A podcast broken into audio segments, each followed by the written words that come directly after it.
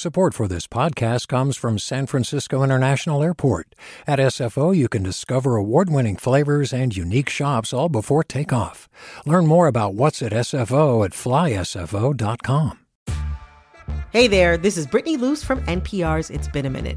KQED's podcasts like The Bay, Bay Curious, Mindshift, Right Nowish, and more all tell the stories of the Bay and beyond with reliable, human centered journalism.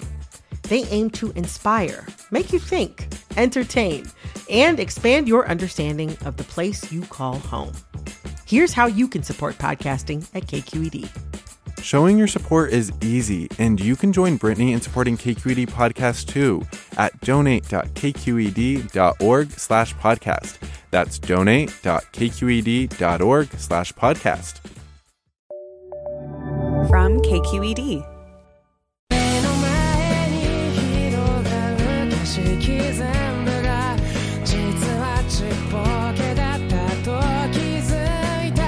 From KQED in San Francisco, I'm Alexis Madrigal, and it's time for another edition of All You Can Eat with Luke Tsai, our collaboration with the KQED food team. We always cover different Bay Area food cultures, focusing on the mix of chefs and traditions that you can only find here.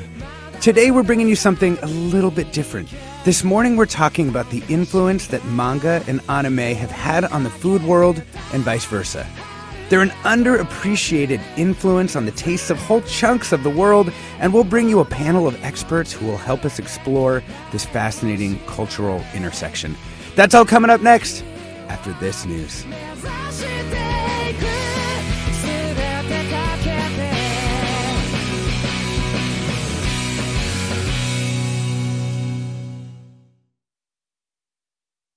Welcome to Forum. I'm Alexis Madrigal. We're talking today about the cultural power of manga and anime as we see it in the food world. This is, of course, Forum's All You Can Eat with Luke Tsai, our bi weekly collaboration with the food team here at the station, and a voyage into the Bay Area's food cultures. First thing for today quick lesson, miniature lesson.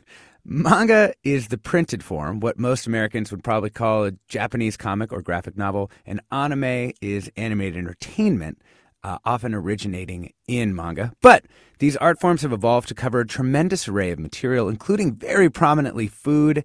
And here to introduce us to this fascinating loop of influence, we're joined, as always, by Luke Tsai. Welcome, Luke. Hi, Alexis. Thanks so much. So great to have you. And we're also joined by Deb Aoki, who co hosts the podcast Mangasplaining and is herself an artist, graphic artist, who previously had a comic strip bento box in the Honolulu Star advertiser, though, you know, we can now claim her here in Oakland. Welcome, Deb. Thank you. Thanks for having me. So, Luke, first thing, did I get the explanation of manga and anime correct? Yeah, yeah, absolutely. um, I, you know, I think I, you know, like I think a lot of people in the U.S. I started off, um, you know, watching anime. You know, having been exposed to anime a little bit as a kid. You know, when all my friends would watch Dragon Ball Z, mm-hmm. um, and um, you know, got got more into it in the past few years. Um, and then manga, uh, which a lot of the anime are originally based on the comic books, um, is something that later on um, I got into, and now my entire house is overrun. I love it. You know, you're not the you're not the only one who's gone down this path. I think, uh, uh, Deb. You know, you have this podcast, Mangasplaining.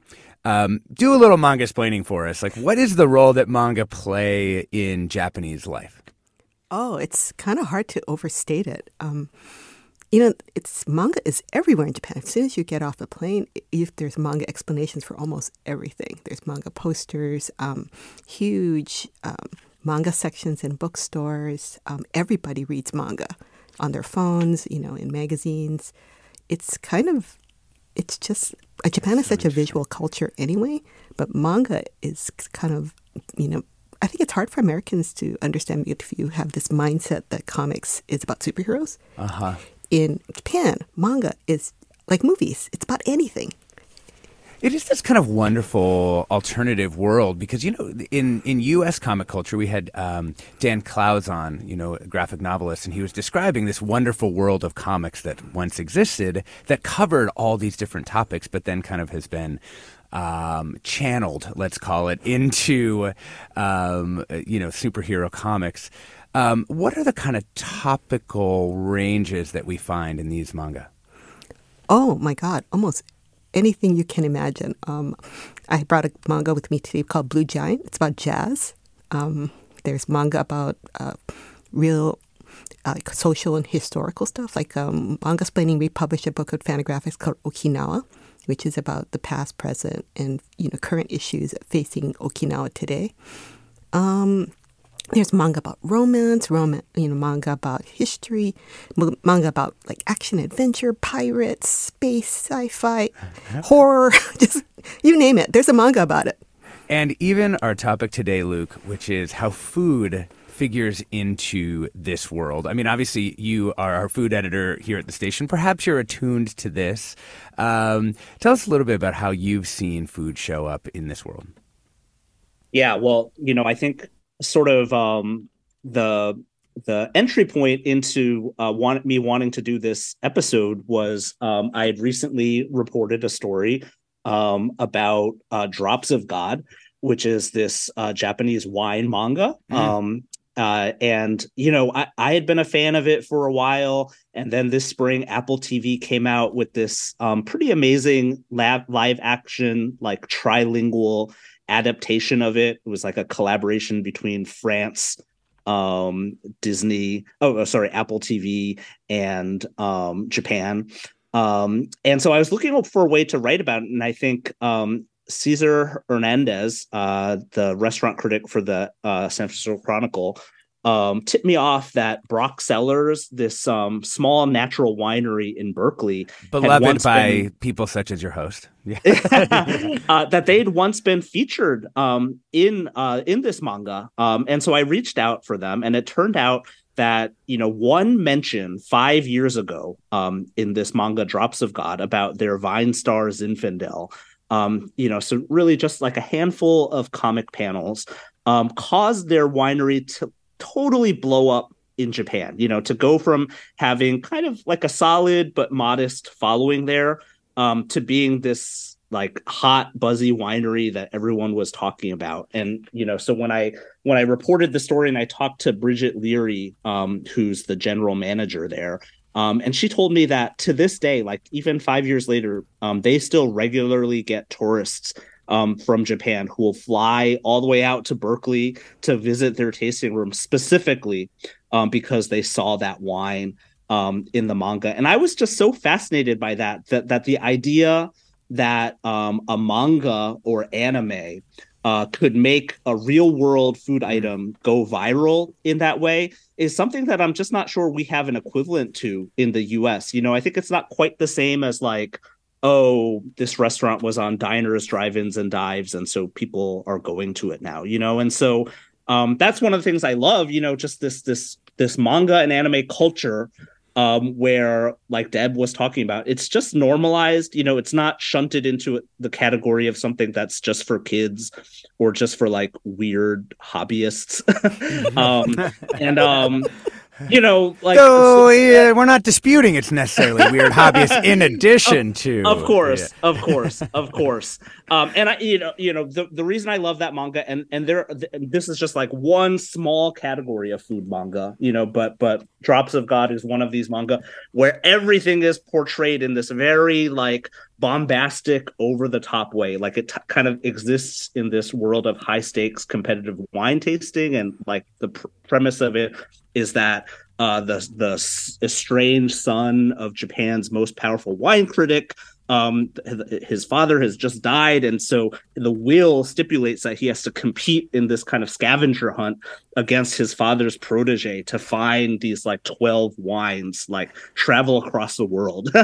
Um and um you know it takes this subject which in the US I think oftentimes you know wine is treated as this kind of stuffy elitist sort of um pursuit um, and it turns it into this sort of thrilling, like razor's edge adventure um, where these wine experts practically have like superhero powers, you know, where they'll take one sniff of wine and get transported into this psychedelic rock concert.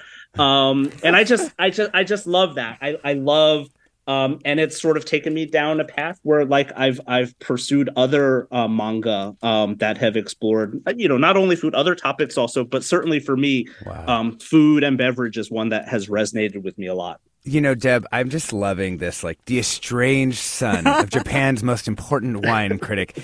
Um, is that like drawing on a trope in manga, like this, you know, that you've got someone who's sort of starting at the bottom of the world and trying to work their way up or competitions, or is that just like, is that just drops of God? Oh no, that's that's a big part of manga. I mean, it's basically like shonen manga, which is for boys. Like a lot of the tropes of that is you start out with a character who is ordinary, weak, short, you know, kind of, or you know, not not what you would consider Michael Jordan in his sophomore Yeah. year of high school. Yeah. and then he just kind of like becomes through a pro- process of, you know, friendship and effort and, you know, comp- competition, just becomes stronger and stronger and better and better. And that's just kind of the, you know, that's kind of the story arc, right? The hero's journey of these types of stories. And so a shonen manga is for teenagers, but there's um, people don't just grow out of manga. Manga grows with them. So Drops of God, for example, is considered a seinen manga, which is for adults. You know, um, I just wanted to say uh, a couple shout outs for Broc Cellars. Uh, Martina on Discord writes, you know, I know zero things about manga, but love Broc Cellars. They collaborated with singer Jenny Lewis on a red wine blend in 2014 that was wonderful. So clearly they have no aversion to pop cultural intersections.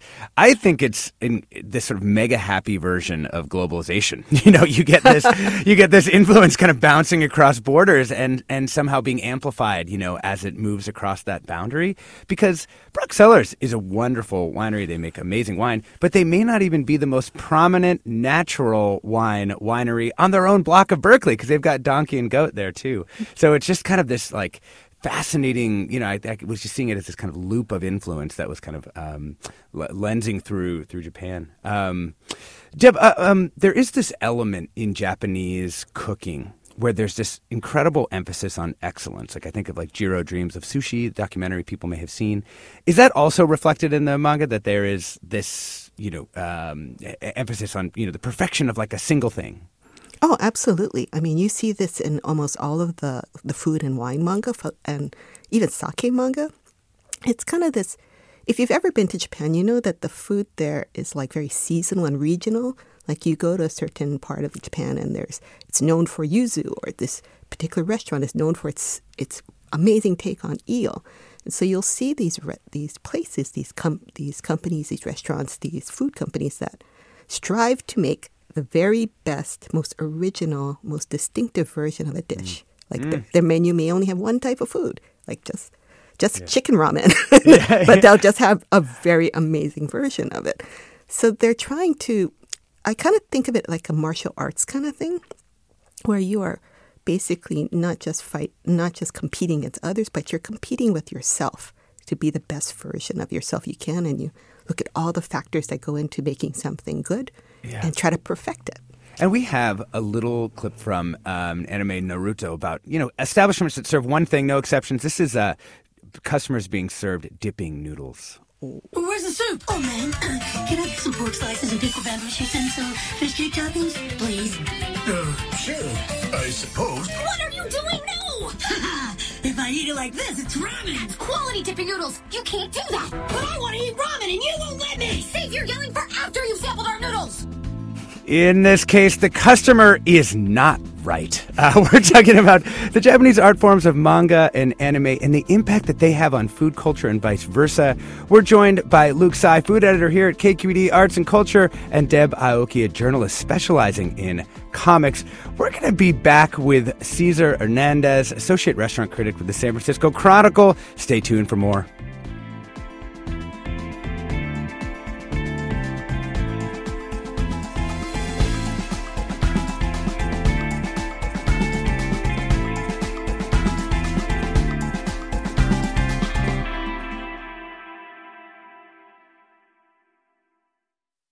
Support for Forum comes from San Francisco Opera. Set 10 years after a school shooting, the critically acclaimed opera Innocence takes us into a complex emotional journey where our understanding of innocence and guilt is constantly upended.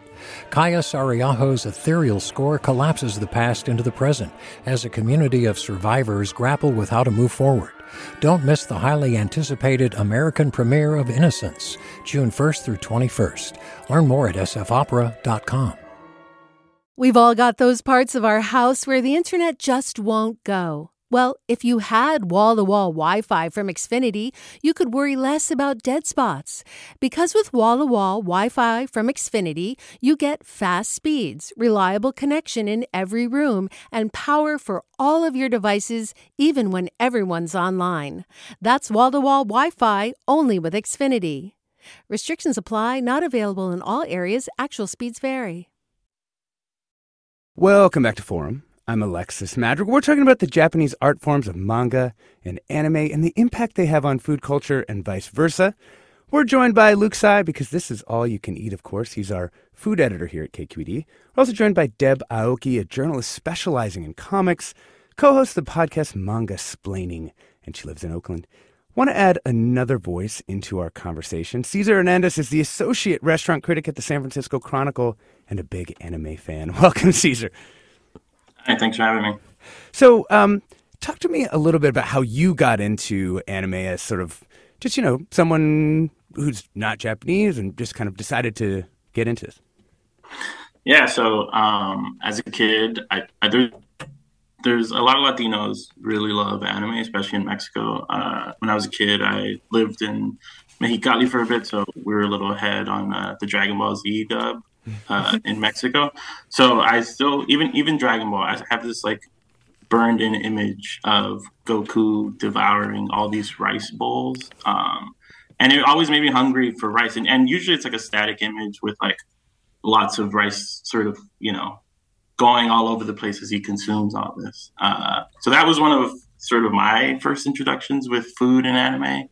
But since then, I've, I you know I got into Food Wars and I remember the food from like Cowboy Bebop and you know all the Miyazaki, Hayao Miyazaki films. Uh, so yeah, uh, it's beautiful.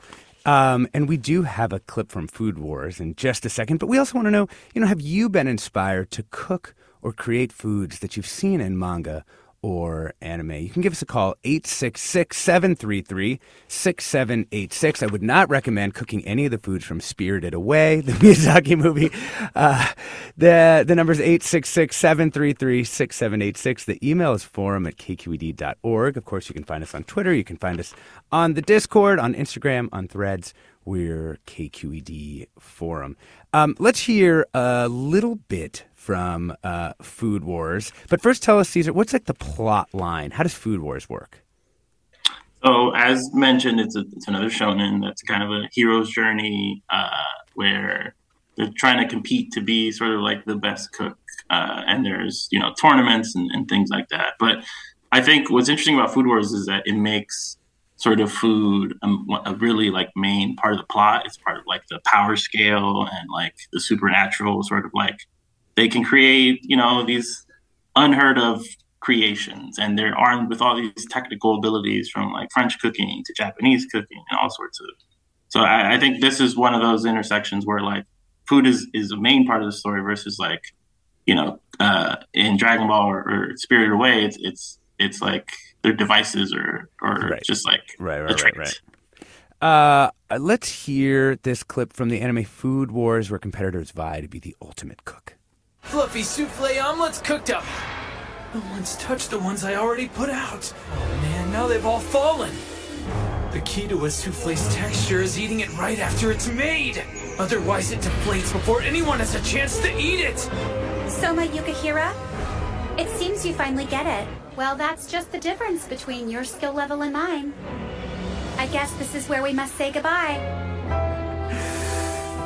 That was from the cutthroat world of Food Wars. Uh, let's not say goodbye, though, Cesar. Let's have you tell us, um, you know, how you see this anime in the context of, you know, kind of real world food competitions. You know, I think people may be imagining or remembering Iron Chef, for example. Yeah, I mean, I think that you know the the sort of like the stakes of it all is is there where like they're competing with each other and they have to like be adaptable and, and sort of like make do with what they have or like adapt to maybe their opponent created something you know out of this world and they have to like match it in some way uh, i think one of the images that sticks with me it was this like rice bowl with like jellied broth that melts with the heat of the rice and i still think about that as like you know as this this image that I, I, can't get out of my head. And, and, now there's like YouTube channels that are trying to like recreate and like if you get the manga, there's yeah. a recipe for it too, by the way. Oh, no kidding. Oh wow. Yeah, and I and I would I just wanted to to add to that too in talking about the sort of hero's journey that Deb was talking about before. Soma, the protagonist in Food Wars, is this kind of scrappy underdog um, in contrast to a lot of the other students in this cooking school who had been trained in this sort of elite fine dining academy he had learned cooking um, by working at his parents um, little like family diner um, and so kind of like the plot of the story is like can this kind of scrappy underdog diner chef um, win using kind of his improvisational style of cooking that he learned from running his family business. Um, I mean, yeah, yeah, I'm in. He's like the street balling kid, you know, playing against the yeah the the those who have been training.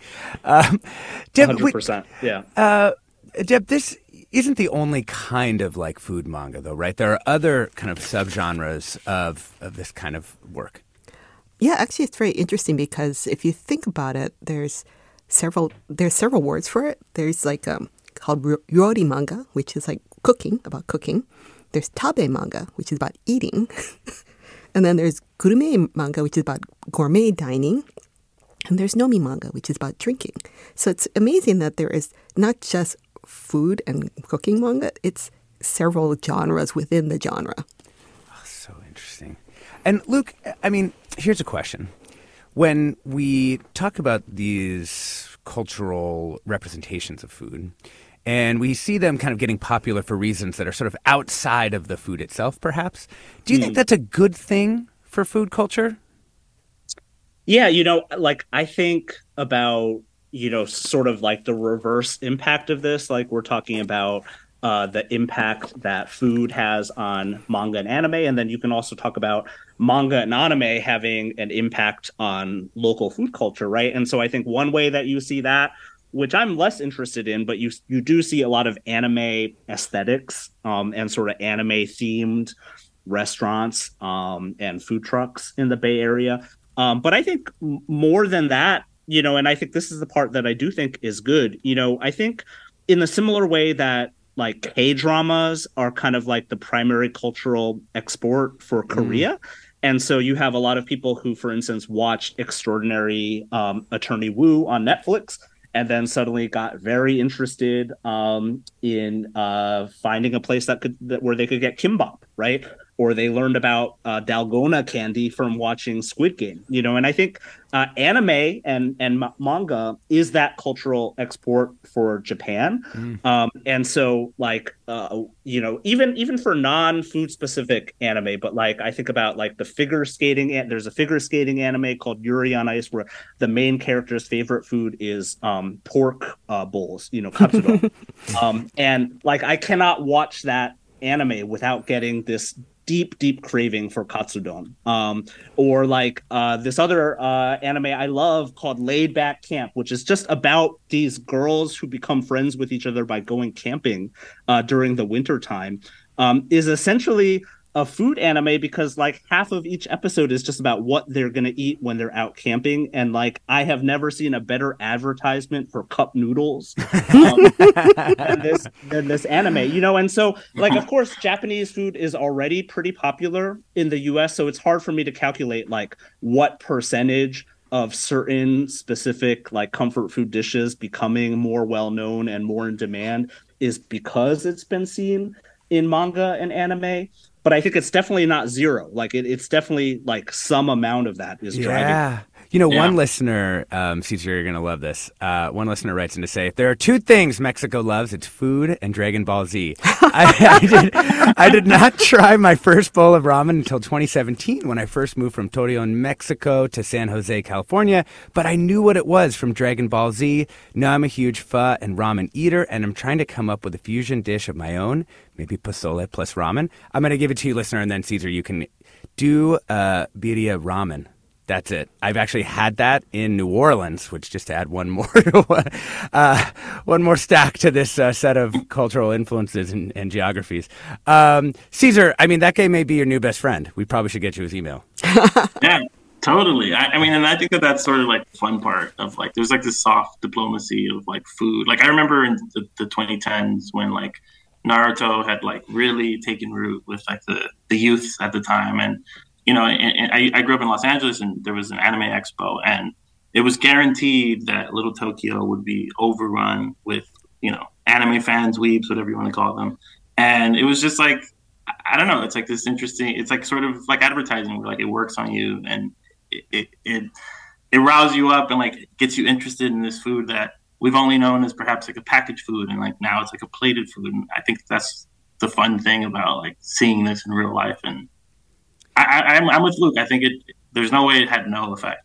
Yeah. Let's. There- there's oh go ahead. Oh, sorry, yeah, I was just gonna say, you know, talking about subgenres of food manga, there's a whole genre of food manga that I like to call basically modern day Japanese food is the greatest food in the world. Like that's like literally a genre, right? And often there's a fantasy element, you know. So for ex- example, there's a manga called Otherworldly Izakaya Nobu, which is like through so- some sort of warp in time and space, a Japanese izakaya is transported into like this medieval Germanic village, and the whole series is just villagers trying Japanese pub dishes like uh, ch- chicken karaage and having their minds completely blown. Um, like this past summer, there was an anime in this genre that was called "Reborn as a Vending Machine." I now wander the dungeon. It was literally a, a anime where the main character is a vending machine enthusiast who gets reincarnated as a literal vending machine in this like Dungeons and Dragons style fantasy world. And each episode, he might introduce his companions to like Japanese sports beverages or like vending machine ramen. Um, and not only is it delicious, but it also helps them to like defeat various monsters. Oh this my god, I love it! I can see your your clothes are exploding off with excitement. um, you know, uh, uh, uh, modern day Japanese food is the greatest food in the world as a as a genre. I mean, now what we need is modern day Mexican food is the greatest food uh, in the world. I would absolutely read that manga. I Um, think there des- definitely needs to be more food comics out there. It's Yeah. just, it just feels like though the the one thing I really love about the Japanese manga is a lot of it's in black and white, but you read it and it still makes you hungry. it's like wow, how did they do that? How did they make a black and white picture of a dish look absolutely mouthwatering? I love that. I also Um, feel like anime is like in this special position where exposition is cool, like it's fine, and you have all these moments for like a chef essentially to explain these dishes, uh, and I, I think it just sort of deepens the appreciation for a lot of the food that they're depicting. Right, like we, I, I feel like even in a modern day graphic novel, it would be difficult to just be like, and here's a recipe for the thing you just saw on the previous page, right? Like that, and it- maybe they would do that, but I feel like it would be pretty rare. Well, there are some in some of these food manga that, um, like in, Food Wars, for example, some of the dishes are really sophisticated, right? Like they get into molecular gastronomy, they get into smoking, they get into making cheese, and then what they do is that they actually do work with a food consultant to make simplified versions of some of these dishes that you can cook at home. So interesting. Um, we have a little clip from Naruto. It's about how to appreciate ramen. Let's listen in. You forgot the cardinal rule of trying out a new type of ramen for the first time. Step one, try the soup. Get to know the lay of the land. Yeah! Awesome. Step two, swim the noodles in the broth, then taste.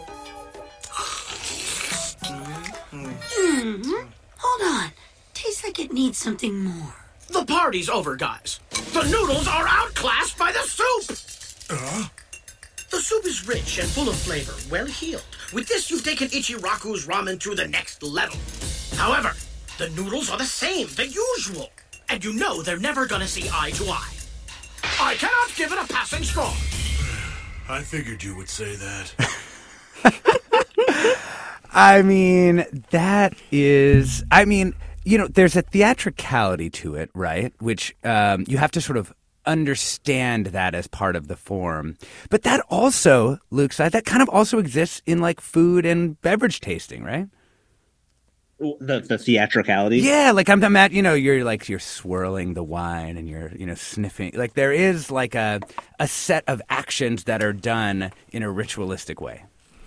Yeah, absolutely. And and I think like um uh, one of the things that anime and manga do is um render that um so beautifully and in a way that people can emotionally connect to. You know, one one of the things I was thinking about too um you know that that Deb alluded to is like why don't we have more sort of food comics or food like sort of animated shows um like this in the US um compared to Japan and I think like there are a lot of reasons and part of it has to do with like the comics comics culture that we've been talking about earlier um part of it too i wonder and i don't want to speak authoritatively too but i wonder if there's a certain part of it that has to do with japanese uh the japanese having a, a little bit more of um a uh unified food culture or kind of like cohesive food culture um than we do um and so uh like in a lot of these um anime or manga you'll see certain dishes um that are presented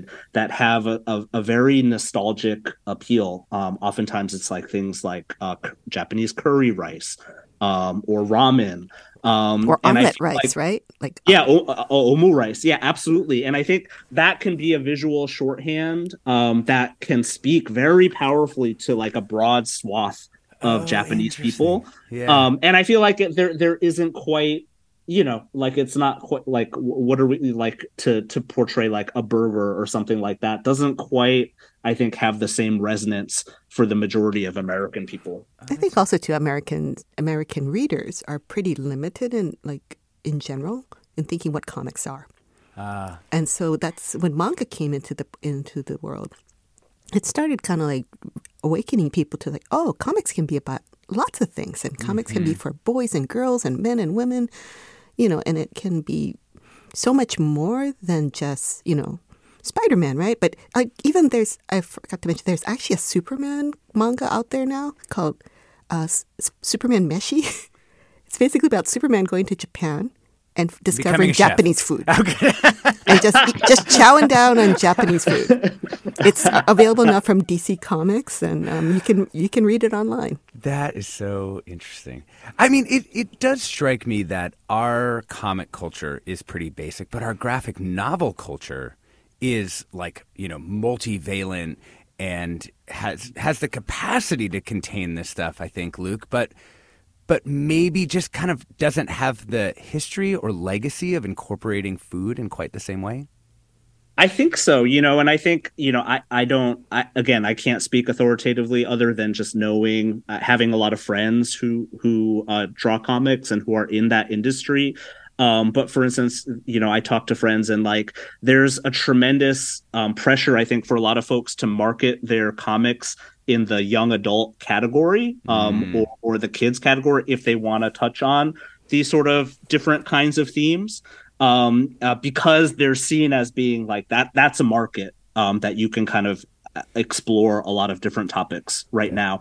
Um, but if it's for adults, um, then that's like a much narrower market, you know. And I and I and I think it's it's just tough. Um, I think I think you're right. Like there are we do have comics about all different topics, you know, and very adult um, topics.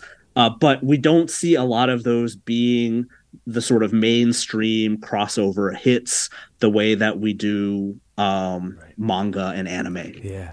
We're talking about. Oh, one sec, one sec. We got to just take it out to the break here. We're talking about the Japanese art forms in manga and anime and the impact they have on food culture, vice versa. Joined by Cesar Hernandez, associate restaurant critic at the San Francisco Chronicle, big anime fan.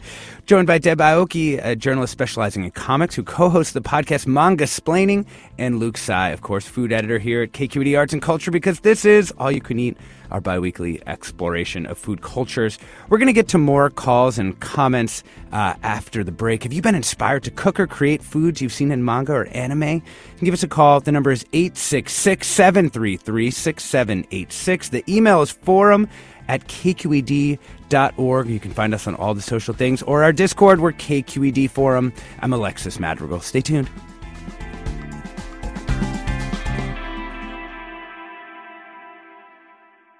Support for Forum comes from San Francisco Opera. Set 10 years after a school shooting, the critically acclaimed opera Innocence takes us into a complex emotional journey where our understanding of innocence and guilt is constantly upended. Kaija Saariaho's ethereal score collapses the past into the present as a community of survivors grapple with how to move forward. Don't miss the highly anticipated American premiere of Innocence, June 1st through 21st. Learn more at sfopera.com. We've all got those parts of our house where the internet just won't go. Well, if you had wall to wall Wi Fi from Xfinity, you could worry less about dead spots. Because with wall to wall Wi Fi from Xfinity, you get fast speeds, reliable connection in every room, and power for all of your devices, even when everyone's online. That's wall to wall Wi Fi only with Xfinity. Restrictions apply, not available in all areas, actual speeds vary. Welcome back to Forum. I'm Alexis Madrigal. We're talking about the Japanese art forms of manga and anime and the impact they have on food culture and vice versa. Manga, just for reference, that's the printed stuff. Uh, anime, that is the moving pictures. Uh, we're joined by Luke Tsai, food editor with KQED Arts and Culture, Deb Aoki, a journalist specializing in comics, co-hosts the podcast Mangasplaining, and an artist as well. Had a comic strip called Bento Box and the Honolulu Star Advertiser. And we're joined by Cesar Hernandez, uh, associate restaurant critic with The Chronicle and a big uh, anime fan. Um, we have some comments about um, and about ramen uh, mostly. Uh, but first, Cesar, uh, as an anime fan, we know that the dubbing is controversial. It's difficult for us as a radio program to show to not dub. Um, what's your what's your take on that, or how do you like kind of perceive that uh, that in the world? Oh God, I'm gonna I'm gonna make some people angry. But I mean, I grew up, you know, as I said, I, I, grew up watching anime in Mexico, so a lot of it was in Spanish for me, and then eventually English. I, am a pre, I am an appreciator of it all. I can get down with a dub that I think is pretty good, like Full Metal Alchemist, or you know, I think it just depends sort of like the budget for certain uh, recording studios, mm-hmm. and I, it just sort of, you know. I think I think a, a Miyazaki film in, in English can be good, and other times it's not. Yeah, so yeah. Deb, it, it, it, sort of depends. Deb, I know that you're mostly a manga person. Is does what do you think? I'm a sub person all the way, just because I'm I'm always trying to learn Japanese. Mm-hmm. So it's a way for me to learn the language as well. Yeah. Yeah, yeah. And and Luke, we'll just go around the horn. Everybody gets to state their position so the next time you go to the convention, people can accost you with your opinions. Yeah, I'm I'm also 100% subs. Um, I think that uh, on occasion there are dubs that are really good, but it can be pretty hit or miss. And I just think that there is something lost sometimes with with the dub where um, when you hear it in the original language um, and with the intonation um, that the creator of the work originally intended, um, I think that there's sometimes just levels of depth that sometimes are lost um, in the translation um, when when you dub it. I mean, I think, but of course, that's a whole art, and so there are amazing dubs out there, but I just don't know that the majority of them are that way. Yeah, yeah. Also, uh, you know, easier to screenshot for your uh, Instagram. let's, uh, yeah, subtitles, subs. They're they're controversial, but it is radio. We could not have subtitled these, so that's why we did it that way. Um, let's bring in Steve in San Francisco. Welcome, Steve. Hey, good morning. Thank you very much. Yeah. Tell us about your. Uh, I'm a big fan of Food Wars. Yeah. Absolutely. I'm a huge fan of Food Wars. And uh, my friends and I sometimes have very informal uh, cooking competitions. And one of these competitions, we had to feature potatoes.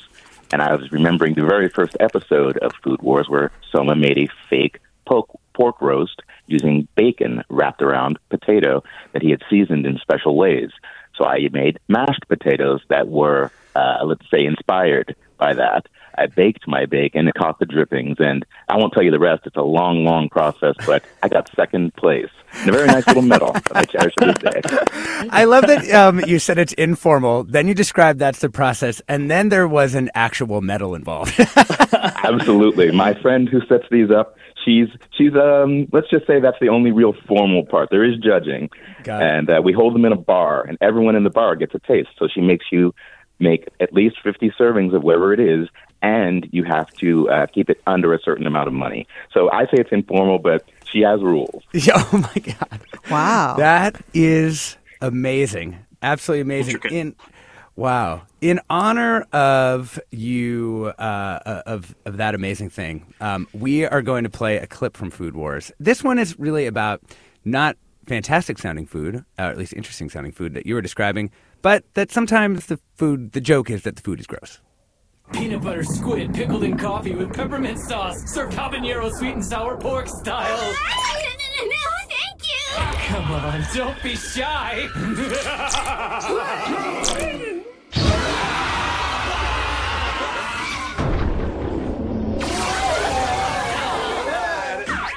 what do you say? A new level of gross, huh? You're welcome. Yikes! I want to say what's not coming through in that audio Yeah. in that audio clip is the tentacles. Ooh, ooh, are they moving? Yeah, it's like it's because what he's serving the, the his friend is this grilled octo, uh, squid or octopus with peanut butter, and then in the much like in Drops of God, like to show what it tastes like, they make this visual metaphor. So in this case, it's like the tentacles of the octopus are like, you know, squeezing the girl, and like you know, she's going like, "Ew, this is terrible." Oh, right, right. Ta- Talk to us a little bit more about like what is a, a crucial. It's not even just a trope. It's like a crucial part of the mechanics of these publications and and shows. Is that reaction shot? Yeah. Oh, sure. I mean, that's what makes Food Wars a shonen manga. Right? It's it's for teenage boys. So, I mean, that's the primary. And it's, of course, both girls, boys, adults, you know, read it. But it's that um, that one of the key things about Food Wars is that when you taste something that's really delicious, your clothes explode off you. And if it's just not quite that delicious, you still have your underwear on. What do you? I mean, we understand this to be something that is is made for a particular audience, but like Cesar, like, what do you make of that? Like, are you kind of like, well, I could do without the this kind of level of sexualization, or do you see it as just kind of like baked into what the thing is? Wow, I mean, I think it's it's definitely ridiculous, but it's sort of like I mean, it's campy in a lot of ways. Like it's it's why you go to it for some reasons, but it's also like yeah, of course it's it's it's like misogynistic in some ways. Like there's a lot of uh epiphantic, you know, a lot of like ecstasy going on, which for sure can be like it's called fan service a lot of the times where like people become like it's often women become naked based on you know uh, whatever reaction that they have. And I, I don't, I, I'm, I'm not in it for that. I just sort of like the wackiness of it all. Uh, I mean, Food Wars, to be fair, is an equal opportunity fan service thing. Because it's not just the girls who clothes, it, it's like old men. It's Everybody. So everybody, everybody just reacts with this state of ecstasy. So it's like you, it. Food Wars knows this, and then just plays it for laughs. Yeah. Yeah. I, I mean, to your point, Alexis, I feel like you know, Food Wars. I, I would describe it as like a problematic fave. You know, I, I think that it's it's um. uh, It's not really something that I would casually recommend to a stranger, much less over, you know, live radio, which I guess is what, which I guess is what we're doing. Um, but yeah, I mean, there is that aspect of it, which is like, um, is, is certainly not all anime and manga has that component um, but it is a very manga and anime thing that some of them do have. And i think your level of comfort with that your mileage with that is just going to vary you know? So i think with something like food wars you can just watch like the first episode um, and if you're into it you're into it. But if it makes you uncomfortable it's going to continue to be that way Yeah, that's, that's yeah, it's not gonna not gonna. work. Okay, we have one uh, other cut from uh, cut from Naruto. This is really about um, how that reaction can can go over the top. Right? Here you go. Dumplings for two. These look tasty. Let's see, let's see. Down the hatch. Hmm? Oh, that is good. The sauce is out of this world. not too sweet, not too salty. Mm, what a masterpiece. Oh, that hit the spot, huh? That was the otherworldly experience of eating the perfect dumpling as seen in Naruto. I mean, one of the things this gets at, for me at least, and, and you know, Luke and Cesar as food critics, this kind of gets is that there there is like a pure bodily pleasure to eating amazing food. That is different from you know sex of course. But there's a reason why there's that meme that's like yeah you know but there, there there's reasons why sex and food are compared. I, I also think like you know uh, it's it's a it's a cartoon in, in a lot of ways. Like it's an anime so it's got to be over the top in the way that like you know the Looney Tunes were over the top. But I will say I think a lot of foodie culture borrows from that like over the top representation of like eating this because I mean the thing is there's diminishing returns when you do that all the time like not everything can be as amazing and you know I think that they just sort of take the, the liberties of like this can be the the perfect embodiment of this food, and we can represent it with over the top, you know, gestures and reactions. I mean, I would say like not all of these. Like what the one the examples where like Naruto and Food Wars are basically aimed at teenage boys as a primary audience. Mm-hmm. So, of course, they're going for like this kind of funny and like over the top thing. But a lot of the food manga, food and wine manga that we're talking about, you know, like what did you eat yesterday? Oishinbo. Yeah, um, tell us more about that one. You know, yeah. it's more um, it's more for grown-ups and so it's not as over the top but it is very serious about its food but in a fun way mm. yeah tell us tell us more about what did you eat yesterday? Oh my god i love what did you eat. What did you eat yesterday is by fumi yoshinaga she is the creator of ooku which is uh, the anime is on netflix right now. But it's about a gay couple in their 30s i think 40s one is a closeted uh, lawyer one is a hairdresser and they they live together. And they basically make delicious food to get you know feed each other like and they're but what's really fun about this is that you can actually cook along with them and they make full menus and they're very conscious about making it both healthy and inexpensive i've actually cooked a couple of things from what did you eat yesterday and it's really great but i think what's the other thing that's neat about it is that it woven throughout this story is and it's like up to 15 volumes you can see what these two people go through as gay mm. men in Japan, where mm. gay marriage is not legal. Right, right. It's a, it's a fascinating, and that does that feels adult. That feels like it's got heavy themes, but also you know the the small happy moments of life with a partner. Like that does seem like to be you know in a different realm from you know the the, the more teen focused things. Um, can I can I also make uh, another recommendation, Alexis? Yeah. Um, so this one is called Sweetness and Lightning. Um, and you know, I, I, recommend it. The nice thing about it, it's it's both a, a anime um, that you can watch, and it's also a manga.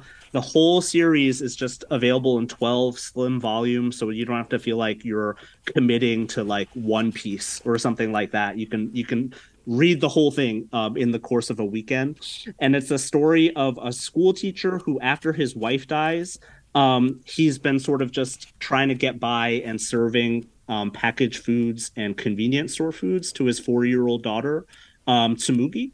Um, and the story is basically about how, with the help of one of his students, he and his daughter sort of learn the value of sharing a home cooked meal. Um, and so it's it's really a story about how food is this vehicle for healing and for bringing people together. Um, and and what I love about it is every chapter uh, takes you step by step through the preparation of a dish, but like very naturally, huh. um, just as part of the story, and it and it ends with a recipe. Um, the recipes really work. Like the first time like I you've made, cooked it. Mm-hmm. Yeah, the first time I made omu rice. Um, the first time I made oyakodon. Uh, the chicken and egg rice um, were, uh, I think, from uh, the recipe from the manga. Um, and the other thing I love about it is uh, the four year old girl, Tsumugi. Um, she just makes the most uh, precious faces whenever she experiences some new delicious thing. Like it, it's just one of the the the most adorable things in all of manga. And again, it, it's it's uh it's very much a story that adults can appreciate.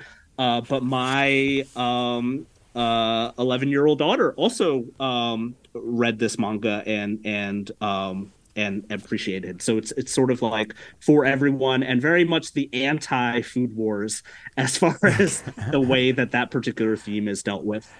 Yeah. Um, Deb, where would you recommend people go to get uh, manga? Like if they want to find, you know, not just the the you know highlights and super popular ones, but they want Sweetness and Lightning or What Did You Eat Yesterday? Well, I mean, on the good news, manga is the number three best selling book category in North America today. So manga is pretty easy to find. You can go to any um, chain bookstore like Barnes and Noble. If you're lucky enough to live in San Francisco, there's a Kinokuniya, which has an amazing manga selection. Um, and on mangasplaining.com, we have a list of food manga that you might want to try. I would say, like for the foodies on who are listening to the show, I would recommend Oishinbo, the gourmet, which is and I think it's like eight or twelve, and it focuses on different aspects of Japanese cuisine. So you'll get one about izakaya food, you'll get one about vegetables, one about rice. The sake one is really fascinating, by the way. Oh, how come? Uh, it taught me a lot about what sake is and how sake is made. And I previously didn't really like sake because it kind of tasted boozy to me.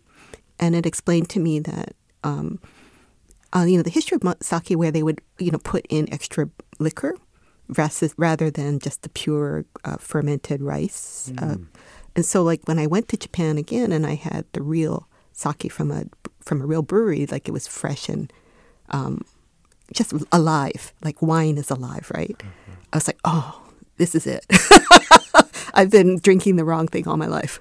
Um, there's quite a conversation happening over on the Discord about people's kind of favorite depictions of food. I'll throw uh, a few at you here. Japanese animator and director Shinichiro Watanabe is so good at making me hungry. I love a ragtag band of adventurers scarfing their meals. The food scenes in Samurai Champloo are insane.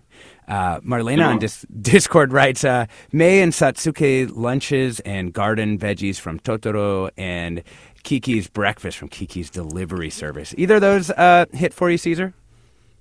So uh, it's a different Miyazaki film. Spirited Away, I think, is one of my favorites because food is like an allegory. It's like uh, sort of how we enter the rabbit hole uh, of the Mhm. story, and it's also like one of the thematic like theme of you know like greed and like there's like this spirit forest who has like this voracious hunger and can eat anything. Uh, that's my favorite, and that's those. I think those images like are still like tattooed on my brain.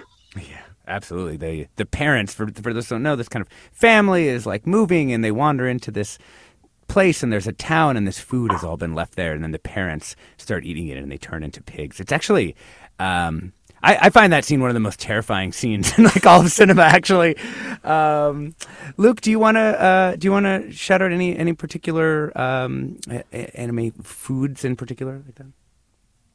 Yeah, I mean, I think um, Mi- Miyazaki is great. The ones that um, the reader um, submitted are great. I think there are so many, you know, uh, even within Kiki's delivery service, there's also um, this fish pie that, that she makes um, uh, uh, lovingly with these two grandmothers um, and then delivers it to um, you know this young girl you know just in time.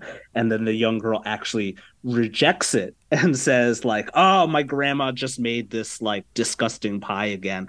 And so um food in that instance is like serving as a vehicle to show the disconnection that the characters have with each other. Um so it can be kind of portrayed both ways um, but I'll just shout out Laid Back Camp again. You know that winter camping anime just has Mhm. some of the my favorite food scenes um, in all of anime. You know, and, and it's and it's just it belongs to this genre of anime called iyashikei, which is like soothing and healing anime. So it's just like cozy characters doing cozy things with extreme, extremely low stakes um, uh, conflict.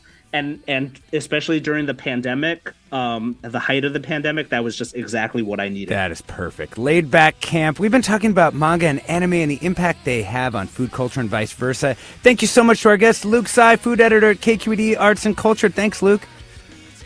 Thank you, Alexis. Deb Aoki, Oakland based journalist specializing in comics, who co hosts the podcast Mangasplaining. Thank you, Deb. Thank you, Alexis. And Cesar Hernandez, associate restaurant critic with the San Francisco Chronicle. Thanks so much, Cesar. Thanks. We're going to take you out with the theme song from Food Wars. I'm Alexis Madrigal. Stay tuned for another hour of Forum Ahead with Mina Kim.